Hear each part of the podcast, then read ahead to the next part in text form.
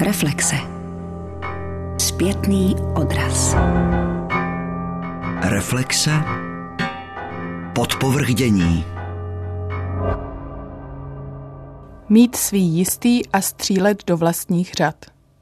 Letošní Lipský veletrh ve svém závěru opět hlásil rekordní čísla. 286 tisíc návštěvníků.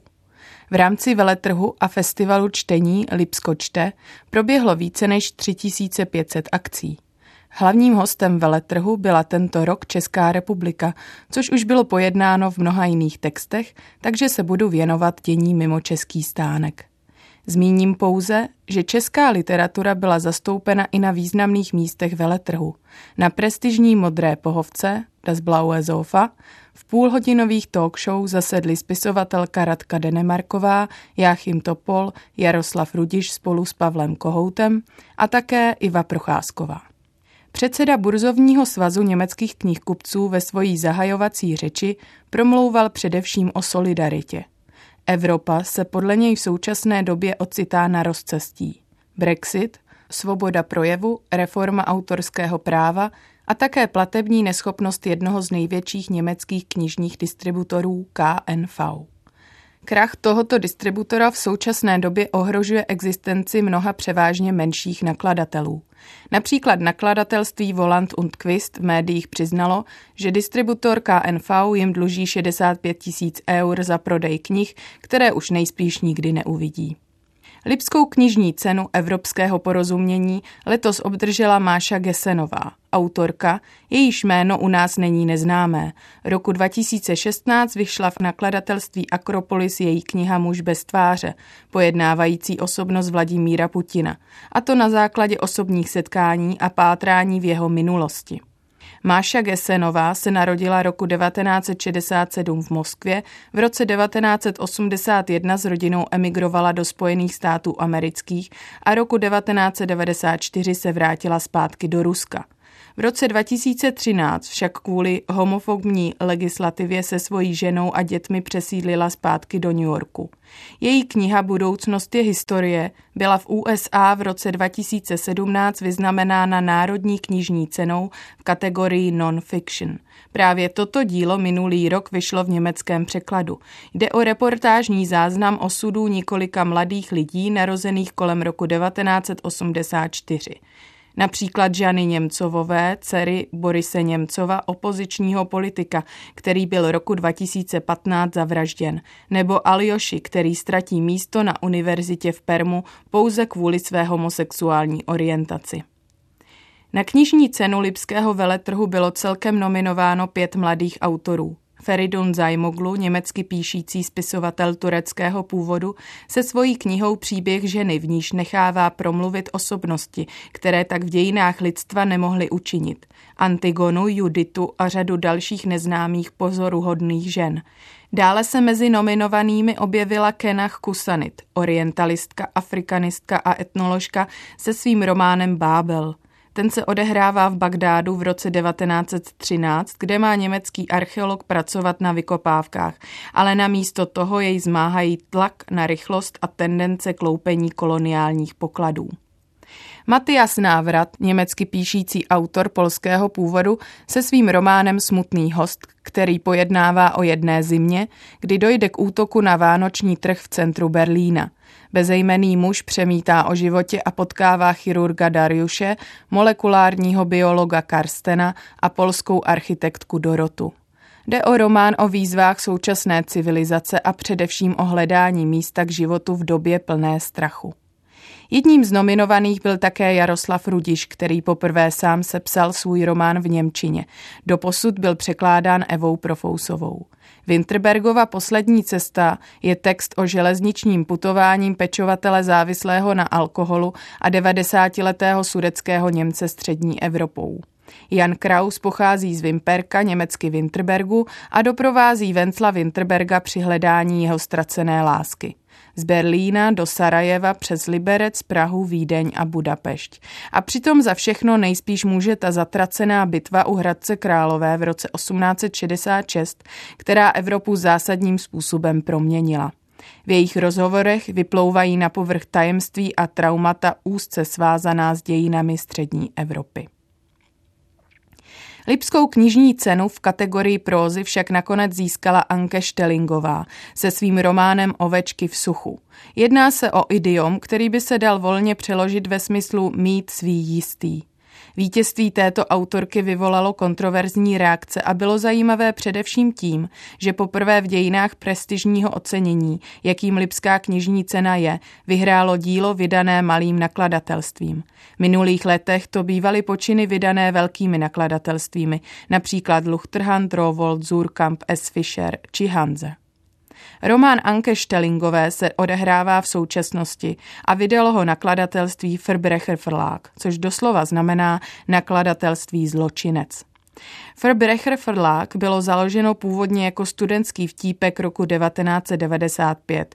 Dosud ale vydalo stovky knih a iniciovalo spoustu významných literárních aktivit, zviditelňujících malá nezávislá nakladatelství, například literární cenu Hotlist, udělovanou knihám nezávislých nakladatelů.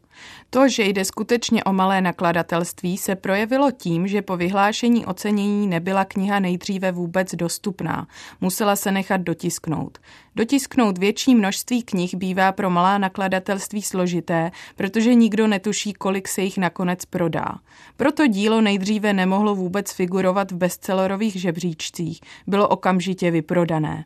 Stejně tak tomu bylo ostatně po veletrhu s knihou Jaroslava Rudiše, která přitom vyšla v renomovaném Luchterhandu, který je součástí movitého koncernu Random House. Anke Štelingová se narodila roku 1971 ve švábském Ulmu.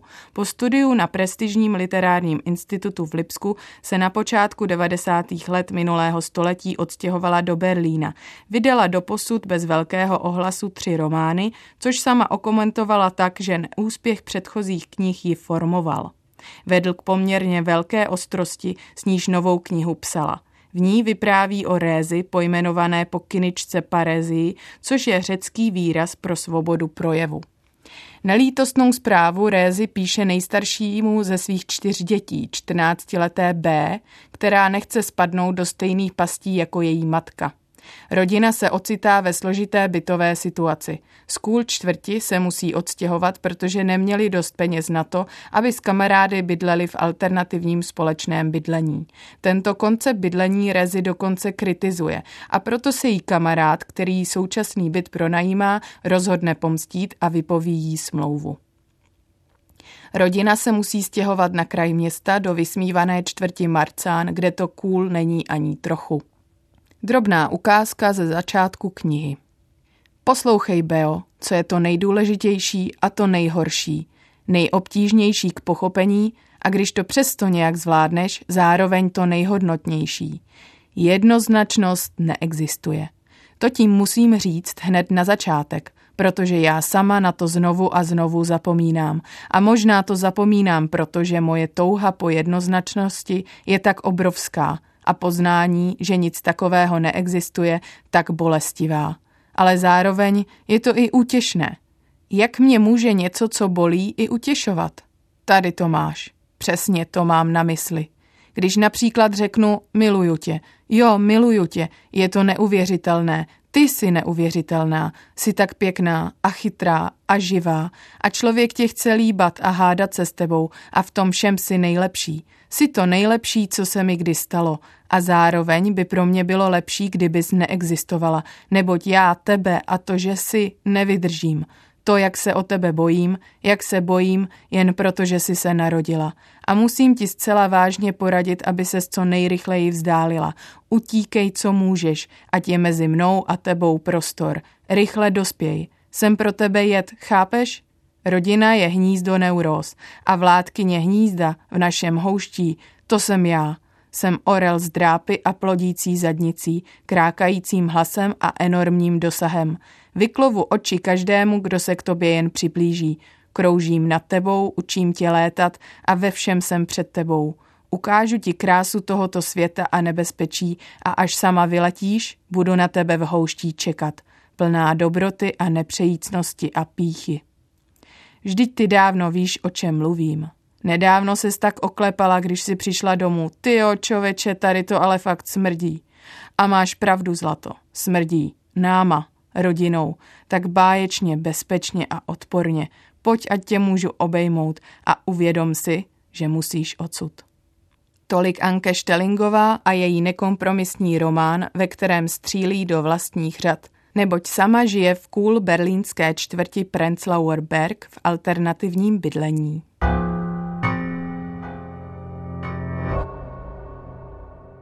Ve studiu vítám slavistu a komparatistu profesora slovanských literatur Urse Heftricha z Heidelbergu, který se badatelsky i překladatelsky zaměřuje na české, ruské a polské písemnictví a k jehož bohaté bibliografii patří například tituly věnované Gogolovi, Ničemu nebo Mandelštamovi. Přeložil do Děmčiny mimo mnoha jiných také díla několika českých básnických velikánů, například básně z koncentračního tábora Josefa Čapka, Zahradničkovi jeřáby a především stojí za postupně realizovaným společným projektem 14-dílného česko-německého vydání sebraných spisů Vladimíra Holana. Na němž pracuje edičně i překladatelsky od roku 2003. Zásadní díla české poezie zpřístupnil německojazyčnému publiku také ve své antologii Jeskyně myslovníků z roku 2006, jež je reprezentativním průřezem vrcholy české liriky. Nyní je Urs Heftrich rezidentem Českého literárního centra v Praze. Dobrý den, pane profesore. Dobrý den. Kromě jiných ocenění jste získal také po šesti letech obnovenou cenu Prémia Bohemika pro rok 2017 za mimořádný přínos české literatuře v zahraničí, kterou z pověření ministra kultury uděluje Moravská zemská knihovna v Brně. A tu cenu jste přibíral v rámci bohemistického semináře, na nějž se do českých Budějovic jelo přes 50 zahraničních bohemistů a překladatelů. To působí velmi nadějeplně a pro bohemistická studia to vyznívá až optimisticky, ale jaký je v současné době skutečný stav zahraniční bohemistiky a literárního bádání? Bádání v oboru česká literatura, mám na mysli německojazyčné oblasti, případně konkrétně Německo. Z celého světa totiž přicházejí zprávy, že bohemistika jako obor končí na zahraničních univerzitách buď zcela, anebo se druží k obecné slavistice, kde poněkud zaniká. Je to tak i v Německu? Bohužel ty zprávy jsou celkem správné. Vlastně od té doby, co padla železná opona, právě u nás uzavřeli, já tuším, asi zhruba třetinu všech slovanských ústavů. A to samozřejmě mělo také hrozný dopad na bohemistiku. Tak dřív například jsme měli v Mnichově profesuru, která byla věnována jenom bohemistice, profesor Sedmidubský, a to nebylo obnoveno. A já jsem to ještě, jsem se podíval nedávno, celkem myslím ze všech slovanských ústavů v Německu tam máme asi sedm, tam zbylo, kde máme, já bych řekl, vychráněné bohemisty, kteří tam učí jako profesoři, ale oni samozřejmě nejsou specializovaní jenom na českou literaturu, ale hlavně na ruskou, ale pak, já bych řekl, že třeba psali skutečně záslužnou knihu o české literatuře, tak oni mají to určitě ve svém portfoliu, ale vychráněného bohemistu třeba, který by se věnoval jenom a výlučně české literatuře to už vůbec nemáme a to dřív bylo jinak. Dotýkají se ty změny ve stavu zahraniční bohemistiky nějak vaší práce konkrétně? Jo, asi tím, že jsme považováni za malý obor jako slavistika vůbec, což je směšný, když se díváte prostě na tu populaci jako ve východní Evropě, Ukrajina, Rusko a tak dále, Polsko. Jsou to obrovská čísla, tak vlastně jsme velký obor a to stále musíme přesvědčovat vedení univerzity a tak dále, že máme takový existenční právo, já bych řekl. Tak to je takový stálý boj a to se zhoršilo také tím, že během minulých let univerzity v Německu se staly formálně nezávislými na ministerstvu což zní velmi hezky, ale to prakticky znamená, že vlastně ten boj o to, který obor přežije, ten se teďka vede vlastně na rovině fakult. A dřív prostě někdo jako v ministerstvu rozhodl, že třeba slavistika je užitečná věc i z politického nadřízeného hlediska. A takový hledisko teďka se už moc neuplatňuje. A tím um, tendenčně, abych řekl, slavistika je víc ohrožená, než byla dřív, strukturálně prostě byla zakotvená na vyšší úrovni. Tak pro nás slavisty myslím, že to bylo spíš výhodný tehdy. Od roku 2003 vyšlo v rámci projektu zmíněného kompletního dvojazyčného Holanova díla v Němčině dosud šest svazků. Připravují se dva nové svazky, konkrétně na Sotnách v překladu Věry Koubové a vy sám momentálně pracujete na překladech Holanovy válečné poezie, totiž cyklu Odpověď Francii září 1938 a Chor, pokud mám správné informace, jimiž navazujete na své překlady Holanovy poezie z první poloviny 30. let. Michal Špirit napsal, že vaše knižní překlady jsou projevem bytostného vnitřního zaujetí pro určitý typ reflexivní nebo metafyzické poezie. Teď jsem citovala. Je to tak, čím vám Holand uhranul. Nebylo to třeba i pro tu výzvu, kterou obnášejí překlady tak formálně i obsahově náročného básnického díla, které navíc při překladu klade jisté obtíže i tím, že je rýmované i rytmované v rámci i mimo rámec metrických schémat, je založené na složité metaforice plné novotvaru, antitezí, paradoxů. Kromě toho jsou ty básně dost aluzivní a enigmatické, je potřeba hodně práce nad nimi překladatelské. Mně se jeví, že vás překladatelsky láká právě poezie, která je extrémně náročná, vrstevnatá a komplexní. Je to tak? To je určitě tak, jenže eh, to bych řekl, že v české poezii jsou přece jen ještě větší sousta než. Já jsem třeba přeložil několik básní Bohuslava Reinka, částečně v spolupráci s Věrou Koubovou. A on má tak ty úplně kratičký verše, kde vlastně už nemáte šanci najít rým. A u něj se to pořád rýmuje, takže to myslím, že jsou dokonce náročnější úkoly. Nebo nedávno jsem překládal některé z těch sonetů Ondřeje Hanuse, což technicky také byla větší výzva než Holand. Tak to není rozhodující, to by bylo spíš jenom, já bych řekl, takové cvičení virtuozity a to dělám rád, ale to se nemá stát samoučelným, bych řekl. Co mě zaujalo u Holana od začátku vlastně je, no vlastně, že on začal psát v té tradici poezii pure, která navazuje vlastně na básně Rilkeho, Valerího, a tu poezii mám od jak živa rád, tak to mě prostě hodně oslovilo. První sbírka, kterou jsem dostal do ruky a ze které jsem pak spontánně začal překládat, to byl Oblouk a to je právě, abych řekl, typický příklad pro takovou poezii. Je to nakonec věc osobní záliby a já jsem byl nadšený z těch básní tak jsem se do toho pustil. Já bych přece jenom ještě zůstal u té náročnosti překladové, co se týče těch dosti abstraktních sbírek z 30. let, na které jste se asi překladatelsky zaměřil přeci nejvíce. Tam muselo jít o složité rozhodování mezi tím, zdá se zachovají jisté holanovské prvky, k nímž patří i mírně řečeno neobvyklé vazby mezi slovy a významy, které jsou potom značená i tím, že se třeba vybočuje ze běžných syntaktických pravidel češtiny.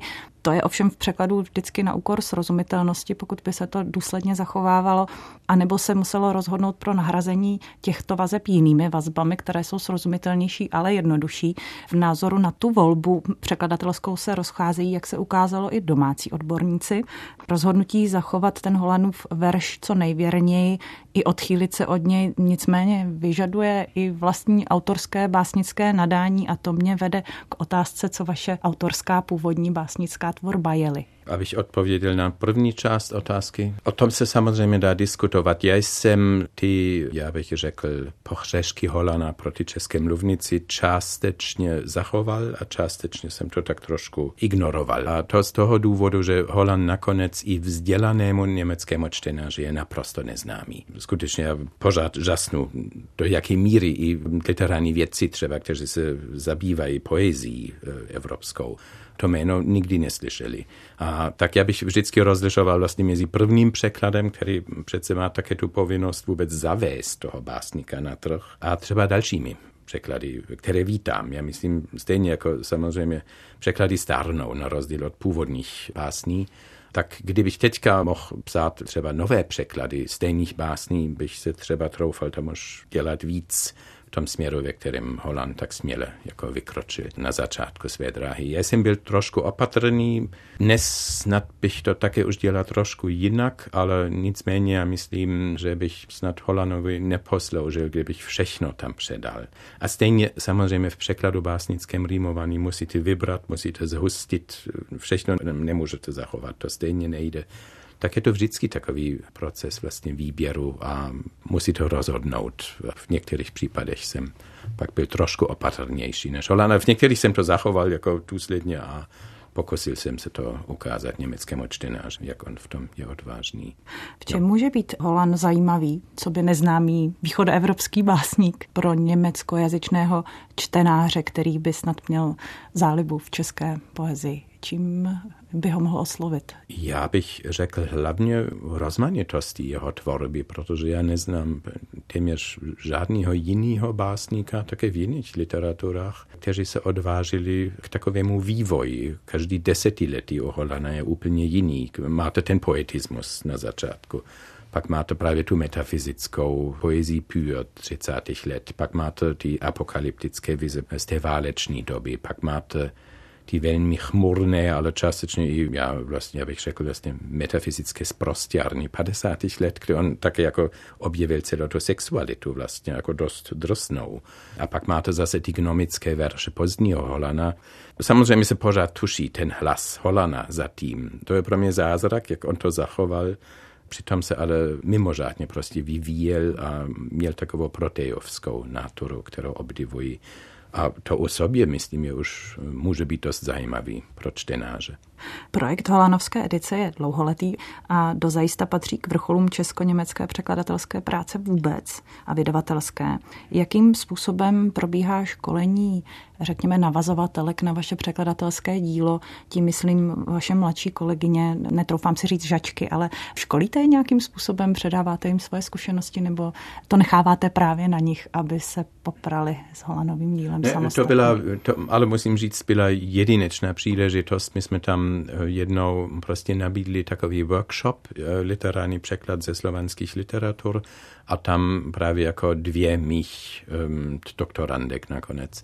Tam našli zálibu v tom a oni byli hodně nadaní. Obě mají takový um, rusko-německý zázemí biografický tak jsou bilingvální v tom ohledu, skvěle umějí česky, tak se do toho pustili, a, ale já bych neřekl, že systematicky školím lidi, protože my většinou, asi 80% našich studentů pochází z východní Evropy což znamená, my vůbec nemáme tolik studentů, kteří jako německy umí do takové míry, že by to mělo cenu vůbec začít s nějakým básnickým překladem. Tak to jsou spíš skutečně ty výjimky.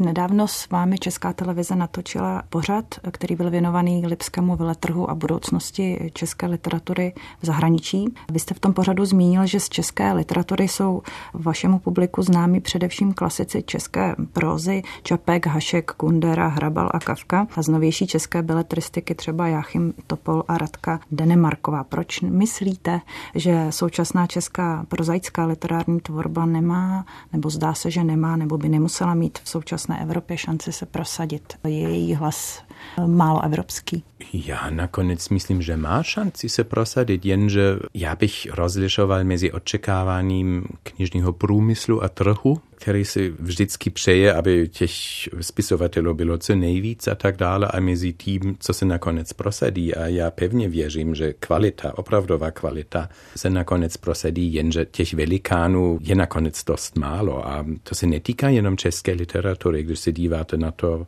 kdo se svůj čas třeba publikoval jako Kotzebue, byl čten daleko víc než Goethe. A no, Kotzebue pořád ještě hrají na německých scénách, ale samozřejmě nikdo by ho nesrovnal s Goethem. Tak já myslím, prostě to přání nakonec nakladatelů a všech organizací, kteří se velmi záslužným způsobem starají o propagaci české literatury v zahraničí, neodpovídá prostě tomu zákonu, že těch opravdových skvělých spisovatelů nakonec není tolik. To platí i pro německou literaturu, pro boha. Předloni proběhl v Pražském GT institutu jeden z debatních večerů z cyklu Tady a teď, což jsou rozhovory o vývoji české a německé poezie po roce 1990 a jejich budoucnosti.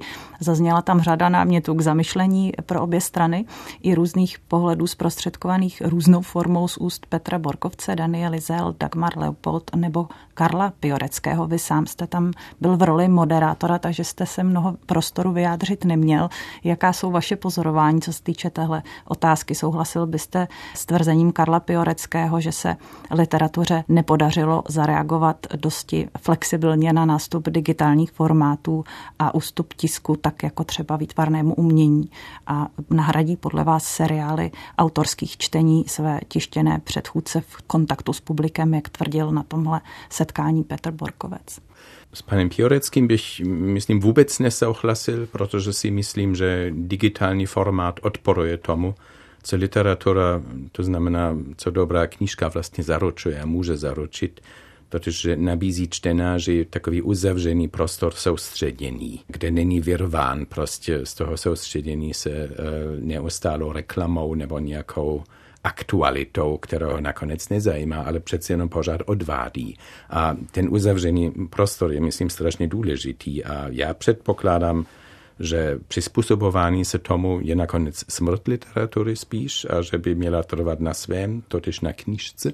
A prostě mít tu důvěru, že lidé, když někdy jsou nasycení tou digitální potopou, a už to začíná mohutně, že lidé to už nemůžou vidět, že sáhnou zase po knize. A to je prostě takový proces, kde, myslím, literatura by měla výdrž, aby nemělo právě jako um, se snažit dohnat ten trend 19. století.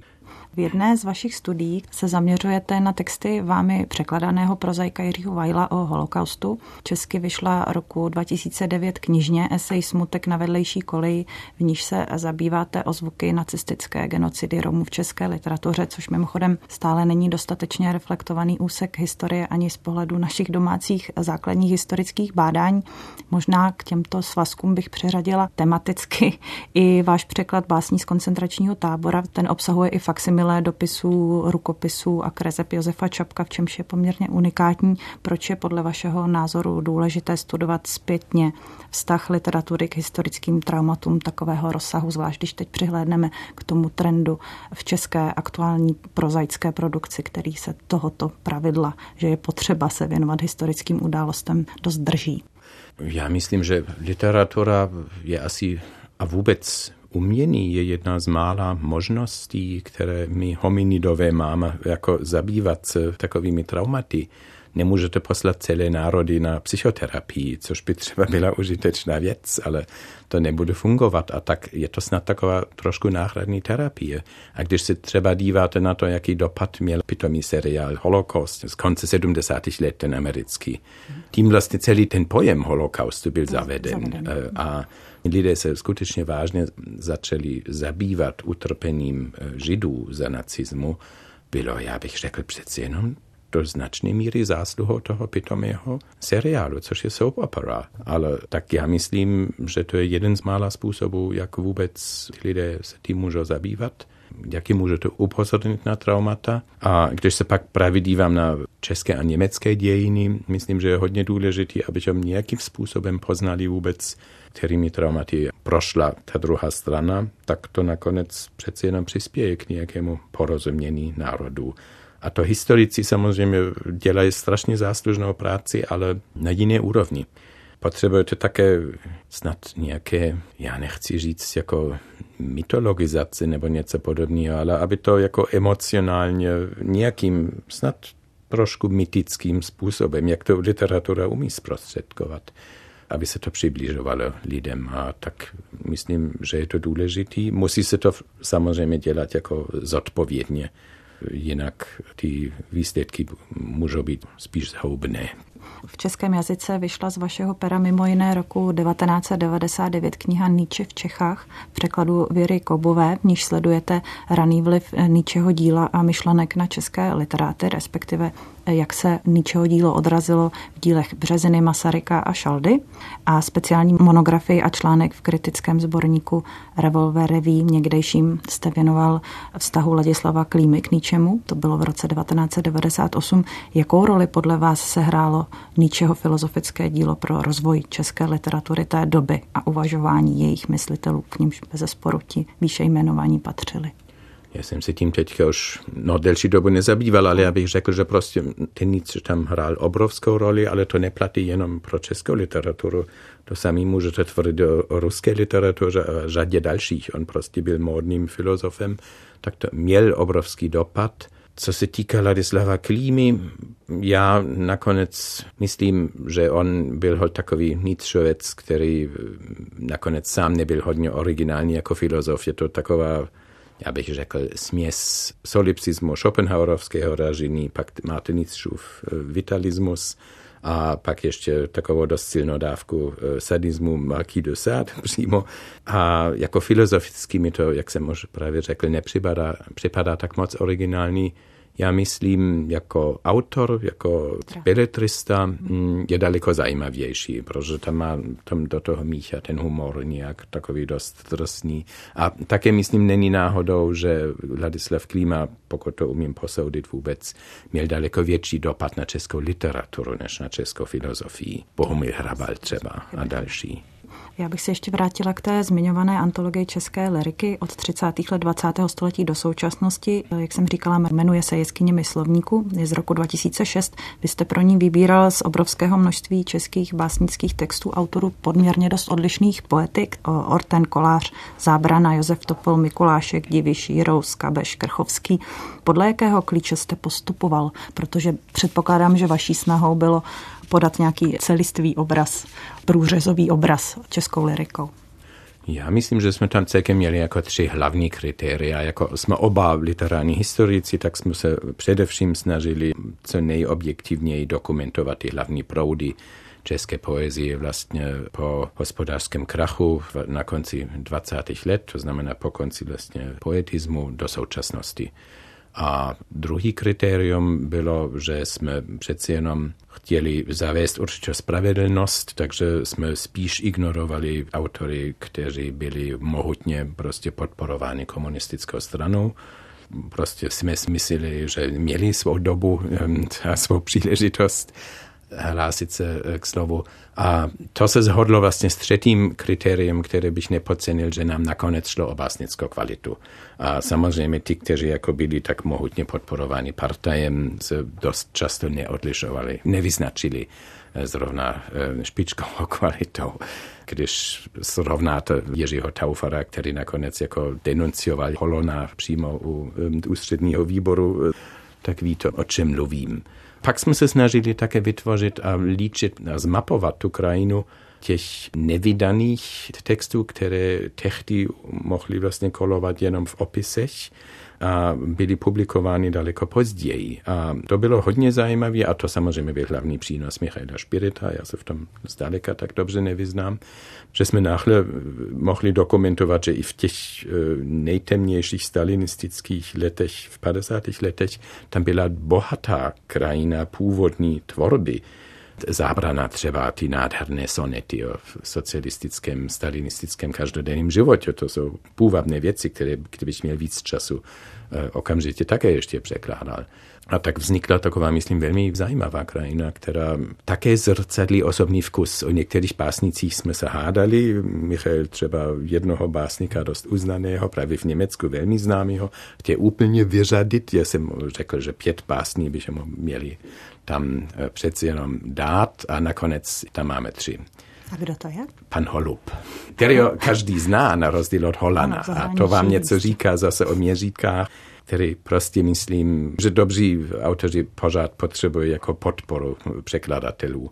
Vy jste napsal také několik studií věnovaných Šaldovi, jeho kritice bořivé a tvořivé. Jaký je, jestli se to dá schrnout, současný stav německé literární kritiky? Ptám se proto, že co se týče té české, tak se často doslechnu a myslím, že je to pravda, že z původních tiskem, teď myslím v periodikách tištěných kritik, zbyla spíše recenzní nebo anotační činnost a skutečná kritika, pokud přežívá, tak pouze v rámci esejí vydávaných knižně. Přežilo podle vašeho názoru něco z toho Šaldova odkazu nebo šaldovského odkazu v kritice české a jak je to tady v té kritice německé? Tak celkem já myslím, že v Německu na tom jsme pořád lépe než v Čechách, i když ten dopad té novinářské krize vůbec jako krize tištěného slovu samozřejmě je mohutně cítit třeba Frankfurter Allgemeine, do které občas píšu, prostě museli zhustit ten fejeton uh, mohutně a už máte čím dál větší obrazy a textové příspěvky, protože musí platit za řádek, jsou čím dál kratší. Tak je to i u nás povážlivé a ten celkový trend se mi nelíbí, ale máme halt takovou Frankfurter Allgemeine, Süddeutsche, Die Zeit a další Welt a, a tak dále. Ich pořád celá řada. Takže já bych řekl, situace není tak zoufalá jako v Čechách, kde to bohužel většinou prostě zmizelo, e, což je obrovská škoda, protože když literatura se nekritizuje veřejně e, v takových forech, jako to dělají noviny, tak už nějak jí to neprospěje, už to není natolik živý, když to je skutečně jenom ve zbornících nebo v odborových publikacích, to už není ono. Co se týká té české kritiky, já bych se vlastně neodvážil o tom soudit, já bych vám mohl říct, že třeba ta veselá útočnost Michaela Špirita mě připomíná trošku jako to žaldovo dědictví, ale přiznávám se k tomu, že s Michaelem jako dlouhá léta spolupracuji a v tom naprosto nejsem objektivní. přiznávám se k tomu rád. Jakým autorům a dílům by se případně mohla věnovat vaše potenciální komparatistická přednáška o vztahu mezi německou a českou poezí první poloviny 20. století? Je to moc obšírná otázka, ale třeba se podaří na ní nějak odpovědět. Já skutečně připravuji takovou přednášku, ale tam mi jde vlastně o to, abych dokázal, já chci to pojmenovat jako literární překlad, jako tvořivá komparatistika, protože celkově komparatistika jako obor, myslím, se dost vzdálila od textů. Je to sama teorie, což je trend, který, myslím, mě osobně aspoň se moc nelíbí. A tak já chci prostě poukázat na to, že živý překlad třeba básní je vlastně také komparatistická činnost. A chci ukázat, do jaké míry vlastně samozřejmě básníci třeba pracují s citáty. A když ten citát nepoznáváte jako překladatel, tak je z toho průšvih. A když pak z toho poznal, tak musíte třeba najít nějaký německý překlad, který odpovídá. Jeden příklad právě jako z Holuba, jeden z nejznámějších a nejzáslužnějších německých překladatelů, nebudu tady říct jeho jméno, přeložil jednu holubovou básen, eh, která jedná o Olčanském hřbitově a tam um, holub zmiňuje o Gregor Samsa, který se neproměnil. A tento velmi zasloužený pán to překládal Gregor Samsa, der sich nicht veränderte. Jenže německý ten titul v Kavky eh, je Die Verwandlung. Tak tím, že to nepřeložil jako der sich nicht verwandelte, mm. celá ta narážka na Kavku odpadla. Odpadla, vyvracela se z toho. To je nemožný. A třeba když jsem nedávno jako přeložil Ondřej Hanuse, on tam má narážku eh, na jednu slavnou básen Bodlera. A to jsem si pak vyhledal ten nejslavnější překlad Bodlera, to je Stefana Georgeho. A kopíroval jsem řádek z toho do mýho překladu, aby německý čtenář poznal zase tu narážku. To jsou všechno, já bych řekl, jako skutečně tvořivé akty komparatistické, které si myslím nedostatečně vlastně uznávají a na to chci upozornit. Ale je to zajímavé vidět, kolik se tam také skrývá v těch textech. Rozhodnutí třeba Kolář psal ve válce básen, jmenuje se Večer, a když se mi začal překládat, mi připadalo prostě jako nevázaná nerýmovaná, tak jsem se veselé pustil do překládání, až mě káplo, že to je slavičný verš středověké epiky, český tradiční verš, tak jsem to musel všechno předělat a teďka v mém překladu hold tam mám v každém řádku osm slabik. To zase čtenář na první pohled vůbec nepozná, protože tu tradici nezná ale abych byl věrný úmyslu koláře, který přece jenom nějak navázal na tu tradici velmi vědomně. Neměl jsem na vybranou, musel jsem to vlastně zachovat. Josef Čapek v jedné básni eh, tam píše Tercíny, což je přímá narážka na peklo Danteho. To jsem musel najít nouzové řešení, protože on tam má tak strašně kratičké verše, že bych prostě nemohl rýmovat, tak jsem tam dělal takový obkročný rým, který zní trošku jako Tercíny, ale samozřejmě jsem si plně vědom, že to Tercíny nejsou a Dante by se určitě otáčel v robu. Nicméně je to pokus uznávat to kulturní zázemí, které se skrývá za dobrou básní a o tom málo lidí vlastně tuší. Jsou dokonce takový teďka lidé, kteří mají vizi, že by se to všechno dalo dělat počítačem, když ty programy už jsou tak hezké a chytré. Jenže ten program samozřejmě toho Kafku nečet, Danteho nečet, toho Bodlera v překladu Georgeho nečet a tak dále. A proto mi na tom záleží, abych aspoň na to upozornil, jak nemožný je to myšlení, který se za tím skrývá. Máte ještě nějaké překladatelské přání, až nastane ten den, kdy bude Holanovo dílo hotovo a bude vydán 14. svazek? Co vás čeká ještě dalšího? Chystáte se na nějakého dalšího českého básníka nebo třeba prozaika k překladu? Prozaika určitě ne. To by mě také lákalo, třeba Kulhavý poutník Josefa Čapka. Kdybych měl víc času, bych se do toho okamžitě pustil. Ale máme dost dobrých překladatelů české prózy, vynikající a mm, tak prostě já myslím přeci jenom můj talent je takový uší a zase ne každý ho má a tak je myslím rozumný, abych já se soustředil na rýmovanou poezii. A to mám ještě takový malý seznam Ivan Blatný, Jiří Orten, Zbigněk Hejda, Bohuslav Rejnek e, v každém případě. A ty ještě čekají, tak je jich dost, ano. Co může podle vašeho názoru česká literatura, ta současná oproti jiným literaturám, nabídnout zahraničním čtenářům, je-li to takto zobecnitelné? Je něčím specifická ve srovnání třeba s jinými východo-středoevropskými literaturami? Já bych tvrdil, že žádná literatura jako taková není specifická, protože to, co literaturu nakonec dělá velkou, co z literatury dělá to, um, proč třeba přežije století, staletí, tisíciletí v nejlepších případech je, že je nakonec dílem velkých osobností, kteří jsou přece jenom individualisté a snad se nějak dají zařadit do nějakých škol a tak dále ale e, myslím, dlouhodobě to všechno odpadá a zůstává nakonec skutečně jenom jako ten přínos té básněžky nebo toho básníka. A tak já myslím, celá ta snaha vlastně tam vytvořit takovou značku zase hrozně odpovídá těm potřebám trhu. Jakože Botero hold asi směl už jenom malovat tlustí lidi mě něco takového nezajímá. Dokonce ani mě natolik nezajímá jako dílo jednoho autora, ale jednotlivá díla, protože jsou tam slabší a silnější a jsou básníci, kteří snad napsali tři, pět vynikajících básní a ten zbytek snad na to můžete zapomenout. Ale ty básně třeba zůstanou, tak to přece stačí. Ty značky nějak to všechno nemá moc rád. Myslím, že to neodpovídá tomu, jak skutečná, důstojná literatura nakonec vzniká a jak ona přežije. Děkuji mnohokrát za rozhovor profesoru Ursi Heftrichovi z Heidelberské univerzity a za to, že s námi strávil čas ve studiu Českého rozhlasu. Já vám děkuji. Naschledanou. Naschledanou.